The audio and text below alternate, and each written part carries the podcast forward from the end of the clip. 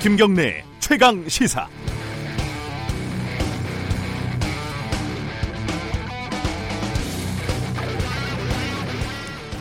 청취자 여러분 안녕하십니까? 김경래의 최강 시사.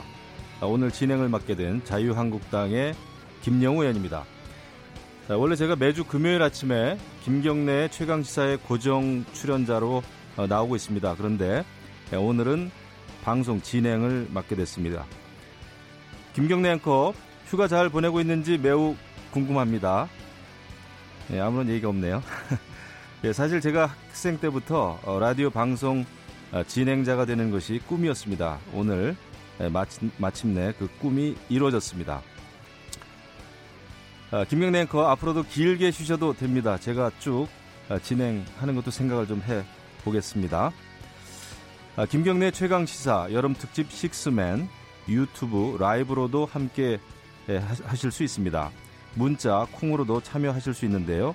샵 9730 짧은 문자는 50원, 긴 문자는 100원입니다. 스마트폰 콩으로 보내시면 아, 무료입니다. 아, 주요 뉴스 브리핑 시작합니다. 고발 뉴스 민동기 기자 옆에 나와 있습니다. 안녕하세요. 안녕하십니까. 아 근데 큰일입니다. 오늘 새벽에 북한에서 발사체를 또 발사했다. 이런 소식이 예, 전해졌어요. 예. 어, 지난달 5월달 초입니까? 그 이스칸데르급 탄도 미사일이 발사돼서 어, 그때도 많은 국민들을 놀라게 했는데 오늘 이 발사체 소식 예, 전해 주시죠. 78일 만인데요. 어, 강원도 원산 일대에서 동해로 미상 발사체 두 발을 발사했습니다. 합동참모본부에 따르면 오늘 오전 5시 34분 그리고 5시 57분경 원산 일대에서 동해상으로 북한이 미상 발사체 두 발을 발사했고요. 비행 거리가 약 430km 정도 된다고 밝혔습니다. 합참은 발사체 세부 사항에 대해서는 한미 당국이 분석 중이다라고 밝혔는데요. 어, 추가 발사에 대비해서 지금 대비 태세를 유지하고 있다는 게 합참의 설명입니다. 어, 거리가 430km면은 방향을 에, 우리 대한민국 쪽으로 돌리면은 큰일입니다. 그죠? 아, 그렇죠. 예. 예, 근데 사실 안타깝게도 지난달 5월 달에 발사한 미사일에 대해서도 예, 군이 정밀 분석한다 얘기만 해놓고 아직 내용을 공개 못 하고 있어요. 네네. 아, 아무튼 이번 이 발사체에 대해서는 좀 우리 군 국방부가 좀 제대로 빨리 분석을 해주기를 예, 바랍니다. 네. 어 그리고 또 러시아 군용기가 독도 영공을 침범했잖아요. 네. 그렇죠?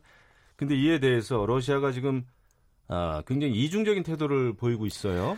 네, 어, 전해 주시죠. 네, 어제 한국 영공을 침범하지 않았다라는 그런 공식 입장을 밝혔습니다. 지난 23일 주한 러시아 대사관 차석 무관이 기기 오작동으로 계획되지 않은 지역에 진입한 것으로 생각한다. 깊은 유감을 표명한다. 이렇게 입장을 밝혔다가 하루 만에 입장을 바꾼 건데요. 국방부가 러시아 정부의 주장은 사실을 왜곡한 것일 뿐만 아니라 뭐 외교 경로를 통해 밝힌 유감 표명 등과도 완전히 배치되는 입장이다라고 비판을 했습니다. 정부가 오늘 서울에서 러시아 쪽과 아, 국장급 실무 협의를 진행할 예정입니다. 양국 실무 협의에는 국방부 국장급 당국자 그리고 주한 러시아 대사관 관계자들이 참석할 것으로 보이는데요. 국방부가 오늘 협의에서 이 러시아 군용기가 독도 인근 영공을 침범했다는 사실을 입증할 관련 자료를 제시할 것으로 알려졌습니다. 그 사실 러시아 대사관의 차석 무관이면은 그렇게 고위급이 아니거든요. 그렇습니다. 예, 그럼에도 불구하고 이것을 러시아의 공식 입장인 것처럼 청와대 윤도한 국민소통 수석이 처음 발표한 것도 저는 이해가 좀 안 갑니다. 예. 근데 그것에 대해서는 어떻게 생각하세요? 그 섣부르게 무관의 입장을 공개해서 혼란을 자초했다는 그런 비판도 분명히 있습니다. 애초 러시아 차석 무관의 발언이 개인 의견인지 아니면 러시아 정부의 공식 입장인지 확인하지 않아서 어, 섣부르게 좀 청와대가 발표를 했다가 혼란을 자초했다라는 비판이 분명히 있거든요. 특히 윤도한 수석 발표는 국방부와 사전 조율 없이 이제 이루어진 것으로 전해지면서 어, 정부 내부에서 좀 소통이 좀 부족했다라는 지적도 분명히 있습니다. 네, 이 점에 대해서는 청와대가 굉장히 신중해야 된다. 네, 이런 생각을 좀 해 보면서요. 예. 아, 볼턴 미국 백악관 국가안보보좌관이 어제죠. 청와대 안보실장, 외교장관, 국방장관 잇따라 다 만났죠. 예. 네, 어떤 내용들 오고 갔습니까? 주한미군 방위비 분담 인상과 우리 해군의 호르무즈 해협 파병에 관해서 논의를 했는데요. 청와대는 양국이 2020년 이후에 방위비 분담금에 대해 동맹의 정신을 기반으로 합리적이고 공정한 방향으로 협의해 나가기로 했다 이렇게 밝혔고요. 호르무즈 해협에서의 해상 안보 그리고 항행의 자유를 위한 협력 방안을 협의해 나가기로 했다고 밝혔습니다. 또 오늘 동아일보는 청와대가 호르무즈 해협 파병에 참여하는 쪽으로 방향을 정하고 백악관과 관련 논의를 시작했다 이렇게 보도를 했습니다. 미국의 중재 역할을 기대했던 한일 갈등 문제는 발표문에 구체적으로 언급이 되지 않았고요. 어, 중국 러시아 군용기의 우리 쪽 방공 식별 구역 무단 진입과 관련해서는 굉장히 그 원론적인 입장만 내놓았거든요. 그러니까 시급한 현안에는 선을 그은 채 우리 정부에게 청구서만 좀 들이밀은 것 아니냐 이런 비판도 있습니다. 그리고 볼턴 보좌관이 어제 나경원 자유한국당 원내대표 요청으로 어, 미국 대사관제에서 나 원내대표를 만났는데요. 외교 현안에 관한 자유한국당의 입장을 들었습니다. 오늘 조선일보는 볼턴 보좌관이 호르무즈 해협 파병 요청을 앞두고 제1야당 원내대표에게 먼저 협조를 요청한 건 아니냐 뭐 이런 관측이 나온다라고 또 보도를 하고 있습니다. 예, 그다음 소식입니다. 그 지금 일본이 그 한국을 화이트 국가 목록에서 삭제하려고 하고 있지 않습니까? 그렇죠? 네.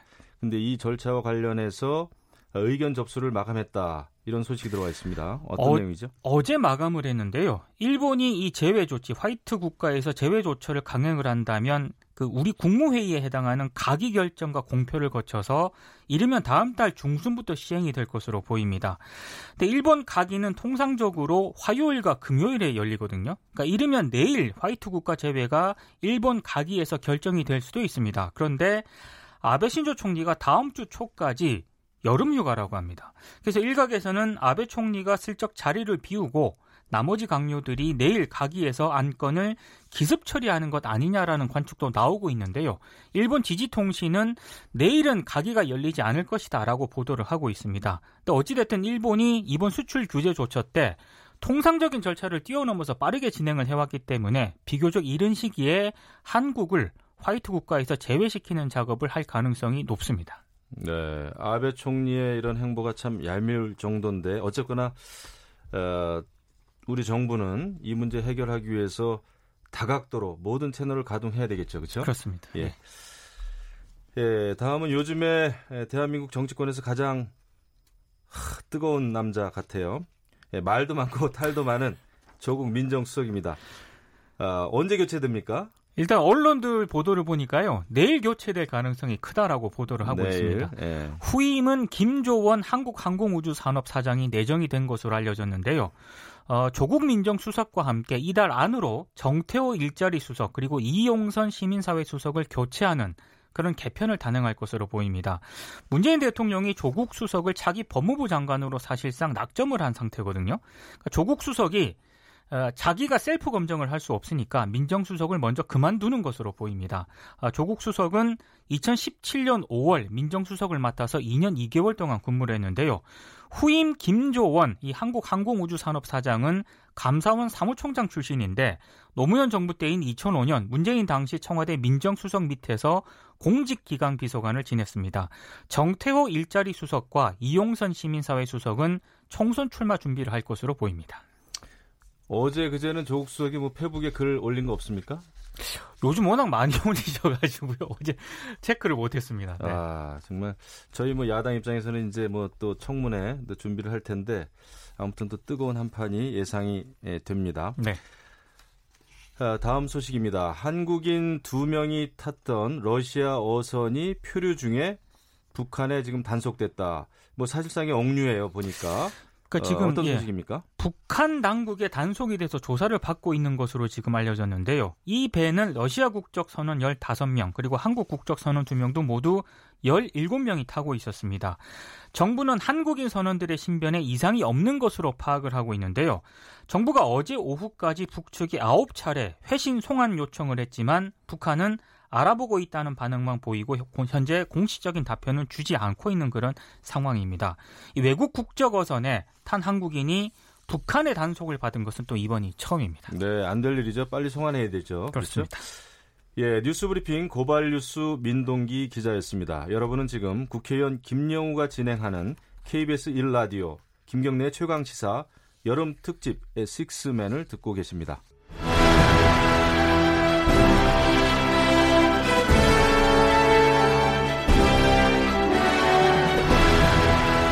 KBS 1라디오 김경래 최강 시사가 여름 특집을 마련합니다. 7월 22일부터 29일까지 중량감 있는 여섯 남자가 1일 진행자로 나섭니다. 김경래 최강 시사 여름 특집 식스맨. 22일 경제부총리 출신 김진표. 23일 정치구단 박지원. 24일 전 금융감독원장 김기식. 25일 젊은 삼선 김영우. 26일 고발뉴스 기자 민동기. 29일 베테랑 정치평론가 윤태곤. 그 어디에서도 들을 수 없는 고품격 시사 토크. 김경래 최강 시사 여름 특집 식스맨.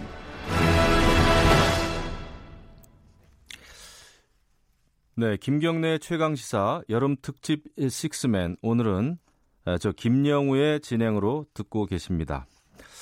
아, 러시아 군용기의 독도 영공 침범과 관련해서 어제 러시아 국방부가 우리 측에 공식 입장을 밝혀왔습니다. 러시아 군용기는 아, 우리 영공을 침범하지 않았으며 오히려 우리 군이 자신들의 안전을 위협했다고 항의하는 내용이었습니다.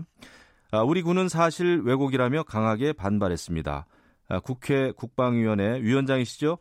안규백 위원장님 예, 전화로 연결해서 이 문제 자세히 짚어보겠습니다. 아, 나와 계십니까? 네, 반갑습니다. 아유, 반갑습니다. 제가 예, 오늘은 예. 아, 진행을 맡게 됐어요. 예, 예, 예. 아, 예전에 그냥 국방위에서 같이 일했던 기억이 아주 삼삼합니다. 예, 방송에서 앵, 커로 만나뵈니까 색다른 느낌입니다. 많이 색다릅니다. 어, 근데 위원장님, 오늘 새벽에 또 안 좋은 소식이 들려옵니다. 그 북한이 예, 예. 예, 미상의 발사체를 발사했다는 소식이 전해지고 있는데요. 예, 예. 아, 위원장님께 무슨 보고된 내용 좀 있으십니까? 어, 새벽에 에, 일보를 받기는 받았습니다만은 어, 발사된 일보만 받았지 뭐 구체적인 내용은 아직 어, 보고받은 바 없습니다. 어, 제가 판단되기로는 어, 지난 5월 4일 날 어, 발사체 실패 이후에 어, 그 사거리를 보면은 그게 성공한 사거리가 아니었는데 어, 재시험을 한 것으로 그렇게 판단하고 있습니다. 예. 음. 네, 지금 어, 지난 5월 달에 발사된 그 이스칸데르급 발사체라고 하는데 그것에 대해서 정확한 내용이 아직 공개가 좀 되지가 않았어요, 아직도요. 그좀 어 왜냐하면은 그게 정상 비행 궤도가 아니었기 때문에 네. 어, 지금 계속 그 분석을 하고 있다고 그렇게 제가, 제가 판단하고 있습니다. 예, 예, 좀 답답한데 이런 상황에서 예. 이제 또 발사체를 발사했는데요. 예. 지금 국방위원회 열리고 있죠. 어제도 열렸죠. 어, 국방위원회는 아직 어, 열리지 않고 있습니다. 아, 아마 간사간에 지금 아마 협의를 하고 있을 걸로 생각하고 있습니다. 예, 그러면 예. 아마 이 사안에 대해서도 이제 현안 보고를 예. 좀 어, 받으셔야 될 것 같은데요. 예, 예. 예, 그 다음에 지금 그 러시아, 이게 중국하고 러시아가 연합훈련이자 합동훈련을 하면서 어, 러시아 군용기가 독도 영공을 명백하게 침범을 했지 않습니까? 예, 예. 네, 우리 군의 또 경고 사격까지 받아가면서 예. 두 번이나 침범을 했는데 예, 지금 그 소식에 따르면 청와대하고 또 우리 국방부하고 좀 엇박자를 좀 냈어요. 이 러시아의 독도 영공 침범과 관련해서 또 러시아의 입장에 대해서 말이죠. 예, 예. 지금 어떤 상황이죠? 어, 이 저는 지금 상황에 대해서 어 상당히 그좀 엄중하게 지금 보고 있습니다. 왜냐하면은 어 지난번에 어 동북 쪽에서 내려와서 NLL 동북 쪽에서 어 러시아 폭격기 두 대와 어 중국 폭격기 두 대가 어 합류를 했단 말이에요. 합류를 하면서 거기서 또 러시아의 조기 경보기가 같이 가세를 했어요. 네. 조기 경보라고 하면 어, 통제를 하기 위한 것인데 이건 상, 다분히 이건 의도도 의도를 가지고서 어, 한 행위라고 저는 그렇게 에, 판단을 하고 있습니다. 어, 여러 가지 그 상황 보고에 대해서는 아, 정확한 진맥을 하고 난 다음에 우리가 해야 될 것 같은데 그런 부분에서 약간의 서로 간에 그 오류가 있었던 것 같습니다. 근데 네. 중국하고 러시아가 도대체 왜 이렇게 카디즈를 합동으로 침범을 하고 말이죠? 네, 목적이 예. 어디 있다고 보셔요, 우리 저 위원장님께서는? 어, 제가 보기에는 어, 지난 6월에 중국과 러시아가 정상회담을 통해서 어, 하, 상호 협력을 하기로 했거든요. 이제 그 일환으로 지난 13일 날 아, 중국과 러시아하고는 군사 협력을 강화를 했고요. 또 그 주기적 작전과 아, 전술 훈련을 하기로 이렇게 합의를 했습니다. 그 이후에 이제 미국과 중국의 그 통상 문제를 포함해서 남중국의 하와이 화해이, 이란, 또 미국의 대남 대 무기 수출 등 다양한 어, 안보의 갈등 요원이 있, 습니다 이와 마, 미국도 어, 러시아 마찬가지로 어, 중국과 러시아의 아, 아, 안보적 필요성이 아마 오늘 그 지난번에 그 훈련을 이렇게 만들어내지 않았나. 아, 동북아 정세가 굉장히 그 미국과 중국 양국의 어, 패권 경쟁의 각축장이 돼가고 있다 이렇게 지금 판단하고 있습니다. 네, 뭐 아무래도 우리의 예. 그 안보의 주축은 이제 한미 동맹인데 예, 지금 미국의 기본 전략은 사실 인도 태평양 전략 아니겠습니까? 예, 예. 근데 여기서 이제 대한민국 우리 군의 역할이 조금 어, 소홀해지는 거 아니냐? 그러니까 인도 태평양 전략이라고 하는 미국의 기본 전략에 예. 예, 우리가 조금 소극적인 거 아니냐 이런 그 어, 평가도 좀 있어요. 어떻게 보십니까, 우리 위원장님께서는? 어, 지금 뭐 한반도의 어, 평화 분위기가 지금 무르 무르익고 있는데 이 평화 분위기는 에, 우리 군의 강력한 힘의 뒷받침에 의해서만 가능하거든요. 어, 얼마 전에 제가 어, 여당 야당 의원님들하고 같이 아, 주한미군 사령관을 뵙고 왔는데 거기서 아, 하시는 말씀이 보다 강화되고 다양한 음, 분야에서 강화된 훈련을 계속 하고 있다. 그 횟수도 어, 이미 어, 100회가 넘었다 본인이 취임한 이후에 그래서 아마 강도 높은 또 전례 없는 훈련을 하고 있다 이렇게 에, 여러 의원들 앞에서 이야기를 했거든요. 그래서 네. 어, 그렇게 좀, 저, 뭐, 큰 변화가 없다. 이렇게 지금 판단하고 있습니다. 네, 예. 그 한미 연합 훈련이 자꾸 이제 축소되고 보류되고 이런 거에 대한 이제 우려가 좀 아, 많이 있습니다. 그래서 그런 그 한미 연합 훈련 이런 게 좀 차질 없이 진행이 됐으면 좋겠다 하는 말씀도 좀 드리면서 예. 근데 이런 상황에서 지금 또 일본이 끼어들어서 예. 어 이게 왜 자기의 영토인데 저기 뭐 독도가 말이죠 왜 예, 대한민국 군이 경고 사격까지 하고 난리냐 뭐 이런 식으로 또 나오고 있어요. 이거 참 안타까운 소식인데 앞으로 우리 어떻게 대응해야 됩니까? 어, 지금 제가 보기에는요, 어, 독도 문제는, 독도는, 어, 그 군사적 중요성과 또 한반도의 지정학적 이상을 정확히, 어, 보여준 이번에 단적인 사례라고 생각합니다. 아, 미국의 인도태평양 전략, 중국의 일대일로 러시아의 유라시아 경제연합이 또 일본의 군사 야옥 등 이 각국의 외교 안보전이 충돌할 수 있는 지역, 아주 핫스펙 지역인데요.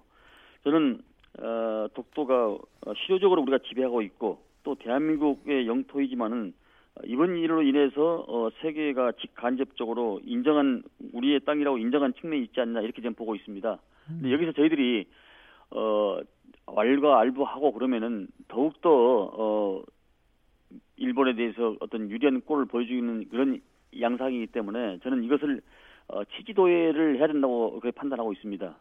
네. 예. 그 사실 어, 위원장님께서 너무 잘 아시겠습니다만은 한반도 유사시에 에, 참가하게 되는 유엔군의 훈련 기지가 지금 일본에 있지 않습니까? 유엔사 후방 기지라고 그러죠. 그렇습니다. 네, 저도 다녀왔는데 예, 예, 예, 예. 이런 상황에서는 이제 한일 간의 군사 협조가 굉장히 좀 중요한데 이 질문 하나 좀 드려볼게요. 그 한일 군사 정보 보호 협정 이거 다시 재검토해야 된다. 이런 또 일각의 목소리도 나오고 있어요. 우리 국방위원회 위원장님께서 이 점에 대해서 좀 어떤 생각을 가지고 계세요?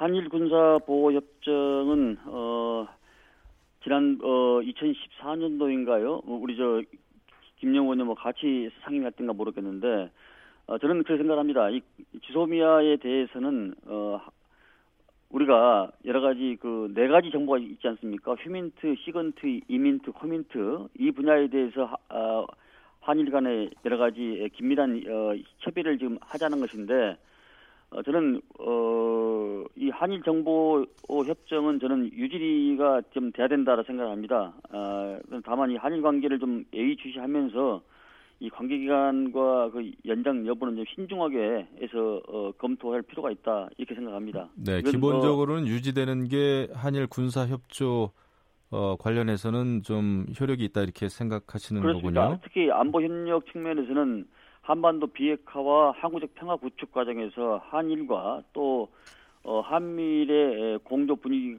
저 공조에 대한 그 분위기 유지가 저는 어, 기여를 할 것으로 그렇게 판단을 하고요. 어, 제가 지난 10년간 어, 국방위원회 활동을 하면서 한미 동맹 또 한미일 동맹의 중요성을 누구보다도 잘 인식하고 있습니다. 네. 따라서 한반도 비핵화와 한반도 평화 번영에 있어서는 이 한미일의 삼각 동맹이 필수적이다. 어, 또 이를 그 이 분야에 이에 관련하여 일본도 어, 이 훼손하는 그런 언행은 좀 상했으면 좋겠다는 말씀을 드리고요. 네. 우리나라에 대한 일본의 화이트리스트 배제는 곧 어, 일본이 우리 우방을 인정하지 않는다는 것을 의미하거든요. 예. 어, 이는 한일 관계는 물론이거냐 한미 한미일 관계도 어, 크게 훼손하는 심대한 일로서 저는 그 모든 책임은 일본에게 있다는 것을 명확히 좀 말씀드리고자 합니다. 네, 예. 제가 뭐늘 그 예. 국방위원회에서도 같이 일했습니다만은 우리 안규백 위원장님은 여야를 떠나서 어, 대한민국 안보에 대해서 아주 정말 그 의지를 가지시고 어, 의정 활동을 하시는 거에 대해서 제가 늘 예, 존경을 합니다. 예, 감사합니다. 네, 마지막 예. 질문 하나 좀 드려볼게요. 존 예. 볼턴 그 미국 백악관 국가안보보좌관이 예, 네, 어제 이제 정의용 실장 만나고 했는데 예. 뭐 핵심적인 내용이 어, 뭡니까? 존 볼턴 그 핵심적인 내용은 아직 뭐 이렇게 크게 에, 발표해진 것보다 밝혀진 바가 몇 가지 있습니다만은 어 무엇보다도 어 한반도 안전한 비핵화와 평화 정책을 위해서 어 한미 양국 간의 공조를 좀 보다 긴밀하게 해야 된다라고 논의했고요. 또 양측은 어, 굳건한 한미 동맹 관계가 어, 한반도 안보 상황의 역동적 변화를 견인해야 된다 이렇게 평가를 했고 또 앞으로도 어, 한미 공조의 목표인 한반도 비핵화, 항구적인 평화를 달성하기 위해서 긴밀히 아마 협력해 나가기로 어, 이야기를 아마 한 것 같습니다. 네. 어, 이런 이런 관계가 보다 더 좀 유지될 수 있도록 어, 저도 최선을 다하도록 하겠습니다. 예. 네, 지금 이제 북한, 러시아, 중국이 한 팀으로 움직이는 것 같이 이렇게 보여지고요. 예. 지금 한미일 이제 삼각 안보 협력 체제가 중요할 텐데 예. 요거에 대해서 짤막하게 좀 한 말씀 해주시죠. 한미일 어떻게 해야 됩니까 앞으로? 어, 한미일 관계는 저는 어, 뗄래야 뗄 수 없는 그런 어, 불가모란 관계 생각합니다. 어, 이른바 신남 신남방 정책, 어, 한미일 또 북방 어, 북중러가 어, 상호간의 그런 에, 견제와 긴장 관계를 유지하면서 네. 어, 서로가 하고 있는데 어떤 것이 오더라도 우리는 어, 원칙은 고수하되 협상과 전술은 유연성을 가지고 대책을 세워나가야 된다고 이렇게 판단하고 있습니다. 예, 예, 오늘 말씀 감사합니다. 우리 예, 예. 예, 국회 국방위원회 위원장이신 안규백 의원님과 아, 말씀 나눠봤습니다. 예.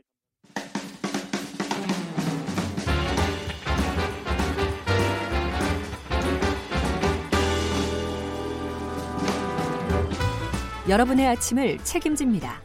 김경래의 최강 시사.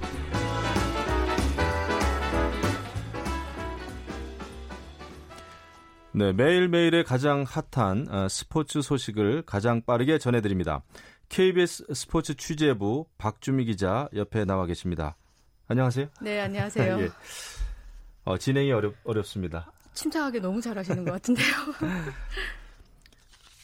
어, 어, 굉장히 유명한 선수가 아, 우리 한국에 오게 됐네요. 네. 그 세계적인 축구 스타. 어, 크리스티아누 호날두. 네. 호날두 선수 모르는 분 거의 없죠, 그렇죠? 거의 없을 거예요. 아마. 예, 저 소- 음, 잘 아시죠? 너무나 잘 알죠. 우리 저희는 이제 항상 취재를 하면서 이 선수의 능력이 얼마나 대단한가를 눈으로 직접 보고 있거든요. 네, 여성 네. 팬들이 굉장히 많은 것 같아요, 전 세계. 네. 예, 소속팀 유벤투스 동료들과 함께 예, 방한을 한다고 하는데 내일입니다. 네. 예, 소식 좀 전해주시죠. 제가 다 설렐 정도니까 축구 팬들을 오죽하겠습니까? 정말 어마어마한 뉴스잖아요. 내일 호날두 선수가 옵니다. 우리 프로축구 K리그 올스타 선수들과 한판 붙는 거거든요. 이벤트 경기로서 이제 맞대결을 하는데 유벤투스가 이제 시즌 준비와 함께 아시아 투어를 진행 중인데 우리나라에 오게 되는 겁니다. 호날두가 방한하는 게 이번이 처음은 아니에요. 2007년에 어, 한번 잉글랜드, 잉글랜드 프로축구 맨유 유니폼을 입고 그때는 FC 서울팀과 맞대결을 하기 위해서 왔는데 12년 만이니까 얼마나 우리 축구 팬들이 기다렸겠습니까? 그런데 이왕이면 좀 오랜 시간 머물렀으면 좋겠는데 일정이 굉장히 짧아요. 내일 점심 때쯤 입국해서요. 휴식 겸 팬사인회 정도만 하고 저녁에 바로 K리그 올스타하고 축구 경기를 하는데 끝나고 바로 유럽 투어를 위해서 또 떠납니다. 그러니까 만 24시간도 채 되지 않죠. 아, 월드스타는 네. 월드스타네요. 네, 그리고 호날두 외에도 세계적인 골키퍼 부폰, 만주키치 등 네로라 하는 선수들이 오는데 이 세계적인 선수들하고 맞붙는 우리 K리그 올스타도 만만치 않습니다. 박주영하고 이동국, 조현우 선수 등 팬투표로 선정된 한국을 대표하는 선수들이 있거든요. 이번 경기 저희 KBS가 저녁 7시 40분부터 이 텔레비전을 통해서 단독 생중계하니까 경기를 직접 보러 가지 못하시는 분들도 텔레비전을 통해서 함께 하시면 좋을 것 같습니다. 예. 우리 손흥민 선수도 사실 만만치 않은 세계적인 스타예요, 그죠? 그렇죠. 예, 그 큰 게임에서 그렇게 많은 관중들이 있는 데서 아, 골을 넣고 이런 거 보면은 정말 자랑스럽습니다. 네. 예, 저는 뭐 호날두 부럽지 않은 선수가 손흥민 선수라고 생각이 되는데 저도 그렇습니다. 예, 어쨌거나 그 유명한 호날두 네. 대한민국에 옵니다, 여러분. 어, 그리고 아, 2020 2020년이죠. 도쿄 네. 하계 올림픽이 이제 1년 앞으로 다가왔습니다. 그런데 뭐 참가 선수들이 무슨 고민이 있다고 그래요? 이건 무슨 소식이에요? 어제 어, D-1년 이렇게 해서 국가대표 선수들이 진천 선수촌에 모여서 1년 앞으로 다가온 도쿄 올림픽에서 잘하자 이런 결의를 했어요. 선수단의 날 행사를 했는데 분위기가 예전처럼 막 밝고 힘차거나 즐거워 보이진 않았습니다. 왜냐하면 이 걱정거리가 하나 있잖아요. 이게 뭐죠? 이게 후쿠시마 에서 경기가 치러지는 건데 야구와 소프트볼 경기장이 후쿠시마 원전 사고가 났던 곳과 겨우 70km 떨어진 곳에서 치르거든요. 최근에 선수들 식단에 후쿠시마산 식재료까지 쓰인다는 소식이 좀 전해져서 불안감이 좀 커지고 있습니다. 일본으로서는 뭐 방사능 오염 물질 다 제거했고 피폭 위험도 없다라고 안심시키고 있는데 이게 위험이 분명해 보이거든요. 자꾸 안전하다고 강조하는 움직임에 대해서 우리뿐만 아니라 해외 언론들도 좀 긴장하고 있습니다. 높은 수준의 방사능에 노출되는 것이 굉장히 걱정스럽다. 이렇게 보도하고 있고요.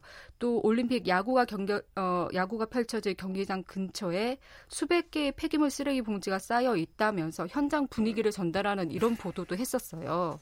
최근에 또 원전 사고 당시 후쿠시마 현에 거주했던 아동 18명이 뒤늦게 갑상선암 관련 진단을 받은 게 또 보고가 돼서 걱정이 좀 커지고 있는데 이 때문에 이제 올림픽을 반대하는 단체들의 시위도 계속되고 있고 소셜 미디어에서는 도쿄 올림픽 보이콧 움직임도 일고 있는데 일본하고 국제 올림픽 위원회 IOC만 올림픽 준비 전혀 문제 없다. 완벽하다. 이렇게 되풀이하고 있습니다.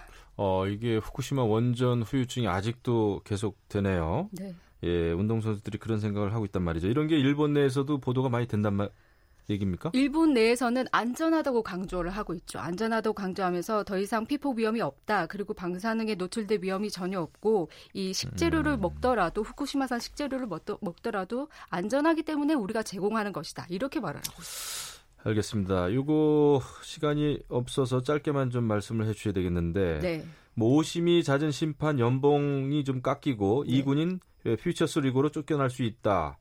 이런 제도가 시행된다고 해요. 이게 뭐 프로 야구 소식입니까? 네. 한국야구위원회 KBO 사무국이 지난 올 시즌 전반기에 심판 판정 논란이 좀 많았기 때문에 판정의 정확성을 높여서 팬들의 신뢰를 되찾기 위해서 강구해낸 방안인데 그러니까 이렇게 이군으로 쫓겨나지 않고 연봉 안 깎이려면 제대로 심판 판정 잘 해야 되겠죠. 후반기부터 적용됩니다. 네, 우리 정치도 잘해야 돼요. 그렇지는 바로 쫓겨나는데 아무튼 비슷한 것 같습니다. 예, 감사합니다. 최강 스포츠 아, 박주미 기자였습니다. 네.